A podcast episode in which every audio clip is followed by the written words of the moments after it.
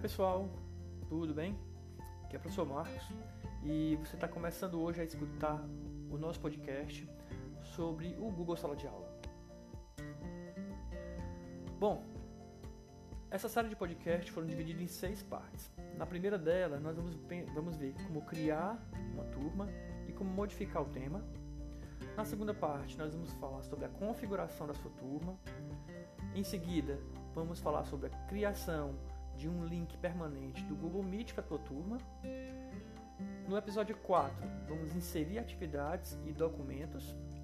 No episódio 5, inserir pessoas, tanto os alunos quanto professores na turma. E na última parte, nós vamos falar sobre o sistema de notas e de rubricas para a turma.